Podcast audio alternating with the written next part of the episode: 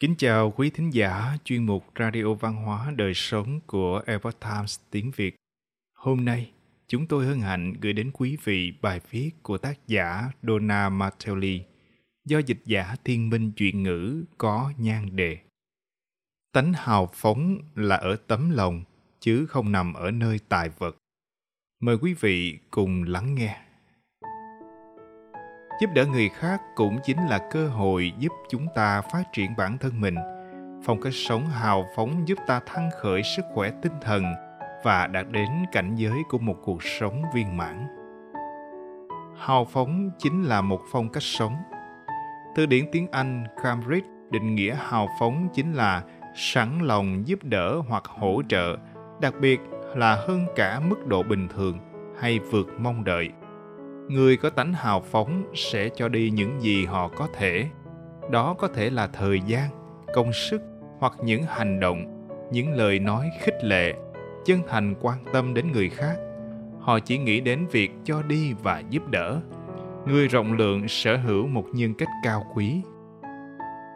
Bản chất con người thường có xu hướng khép chặt lòng mình, do đó đôi bàn tay để giúp đỡ người khác cũng như thế chúng ta có thể dư thừa thứ chúng ta thích nhưng không có nhu cầu. Và khi chúng ta thấy người khác đang thiếu thứ đó, liệu ta có thể mở rộng lòng mình và chia sẻ thứ đó không? Việc này tương tự như một thử thách cho tấm lòng của chúng ta.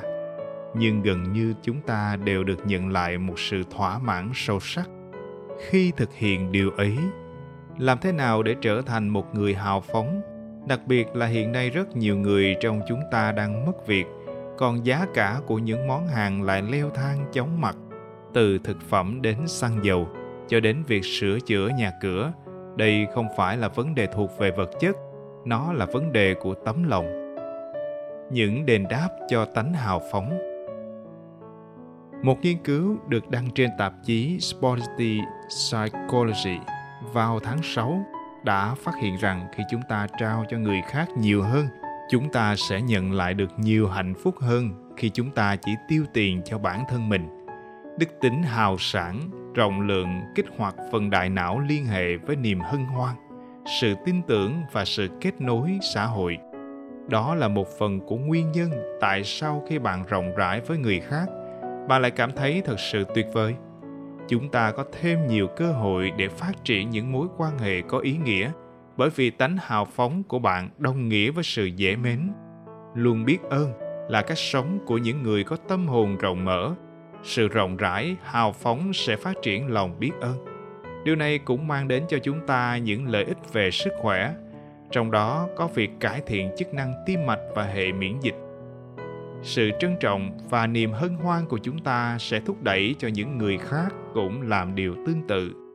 Thậm chí một lời cảm ơn đơn giản cũng có thể lan truyền sự rộng lượng, hào sản cho người chúng ta đang cảm ơn. Những người nhìn thấy hoặc nghe thấy cũng nhận được khích lệ về việc trao đi và biết ơn nhiều hơn. Và sự rộng lượng sẽ được nhân rộng ra, giúp chúng ta và những người trong cuộc đời ta hạnh phúc hơn và vơi dần nỗi cô đơn. Khi chúng ta trao đi thời gian hay công sức của mình, chắc chắn rằng phước lành sẽ đến với chúng ta hệ thống này luôn vận hành như thế, cũng giống như trọng lực vậy. Trong cuộc đời mình, tôi đã nhiều lần chứng kiến nguyên lý vận hành này ngay tại nơi làm việc. Dẫu rằng người ta có thể khước từ hoặc không chú tâm đến phước lành này khi nó xảy đến, nhưng nó vẫn sẽ đến. Thật thần kỳ phải không? Có lẽ vậy. Liệu điều này có thuộc về phạm trù tâm linh không? Tôi nghĩ vậy. Tánh hào phóng và những mối quan hệ bền vững tánh hào phóng cần thiết cho những mối quan hệ thật sự tốt đẹp. Nếu chúng ta chân thành quan tâm đến ai đó, trái tim của chúng ta sẽ hướng về họ. Chúng ta muốn biểu thị lời khen dành cho họ, không chỉ ở phương diện vật chất, mà còn từ góc độ trí và tâm. Họ cần điều gì? Họ thích điều gì?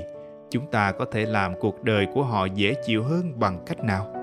Giống như sắt dũa nên sắt chúng ta trui rèn lẫn nhau qua việc chia sẻ những suy nghĩ, ý tưởng và nhận định từ những mối quan hệ của ta. Cách lý giải của người bạn hoặc người bạn đời so với cách lý giải của chúng ta. Về một vấn đề hay một tình huống có thể khá khác biệt nhau. Tuy nhiên, bằng cách cởi mở chia sẻ, mỗi chúng ta đều có thêm cho mình nhiều kiến thức và đâu đó cũng có thể nhận ra nhiều góc độ tích cực hơn là khi thiếu đi quan điểm của người khác. Bạn hãy nên đặt nguyên lý cơ bản này vào trung tâm của các mối quan hệ. Đó là, hãy đối xử với người khác theo cách mà bạn muốn được đối xử. Hãy hình dung mối quan hệ của bạn sẽ phát triển tốt đẹp như thế nào nếu ai cũng đều thực hành theo nguyên lý này. Vấn đề càng trở nên trầm trọng nếu một hoặc cả hai bên đều quên rằng mình cần cư xử rộng lượng với đối phương và họ đang không đối xử với nhau như cách mà mình muốn được đối xử. Trao đi chính là nhận lại, và chúng ta cần huấn luyện bộ não của mình chú ý điều này. Chúng ta có thể lùi một bước, nhường chỗ cho những cách ứng xử sẽ tác động tích cực đến cuộc đời người khác. Chúng ta cần biết suy nghĩ cho người khác và chủ động trong việc trao đi của mình, và biết rằng chúng ta đang tạo ra điều khác biệt không chỉ cho cuộc đời của người khác mà cho cả cuộc đời của chính mình quý thính giả thân mến chuyên mục radio văn hóa đời sống của Epoch Times tiếng Việt đến đây là hết. Để đọc các bài viết khác của chúng tôi, quý vị có thể truy cập vào trang web epochtimesviet.com. Cảm ơn quý vị đã lắng nghe, quan tâm và đăng ký kênh. Xin chào tạm biệt và hẹn gặp lại quý vị trong chương trình lần sau. Kính chúc mọi điều bình an và tốt lành tới quý vị cùng người thân